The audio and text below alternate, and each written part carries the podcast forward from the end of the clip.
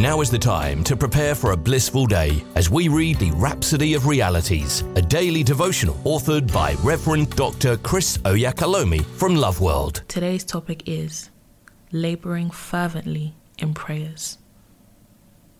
Our opening scripture is taken from Colossians chapter 4, verse 12. Epaphras, who is one of you, a bondservant of Christ, greets you always laboring fervently for you in prayers that you may stand perfect and complete in all the will of God. Pastor says, the Apostle Paul cites Epaphras as one always laboring fervently in prayers. Those two words, laboring fervently, are rendered that way to provide a good understanding of what he actually did and how. Both words are from the same Greek word, agonizomai, fight. You can read that verse thus Epaphras, who is one of you, a servant of Christ, greets you, always fighting for you in prayers. A question to ask would be if Epaphras was fighting for them in prayers, who was he fighting against? It certainly wasn't God as it was God who inspired him to pray in the first place. It's God who hears and answers prayers, so certainly God is not the enemy. Now, the purpose of his prayer gives us an idea of the enemy. His prayer was for the Christians in Colossae to stand perfect and complete in all the will of God. This must be because there's an enemy, Satan, out there trying to stop them from becoming perfect and complete in the will of God.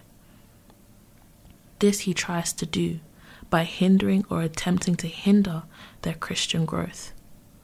Paul describes these demonical forces in Ephesians 6, verse 12, when he said, For we wrestle not against flesh and blood, but against principalities, against powers against the rulers of darkness of this world, against spiritual wickedness in high places.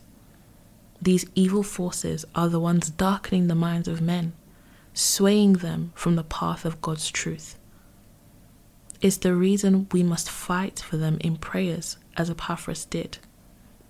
I encourage you to write down names of people who you might have noticed or heard are not walking in the light of God's word or have strayed from the faith and fight for them in prayer.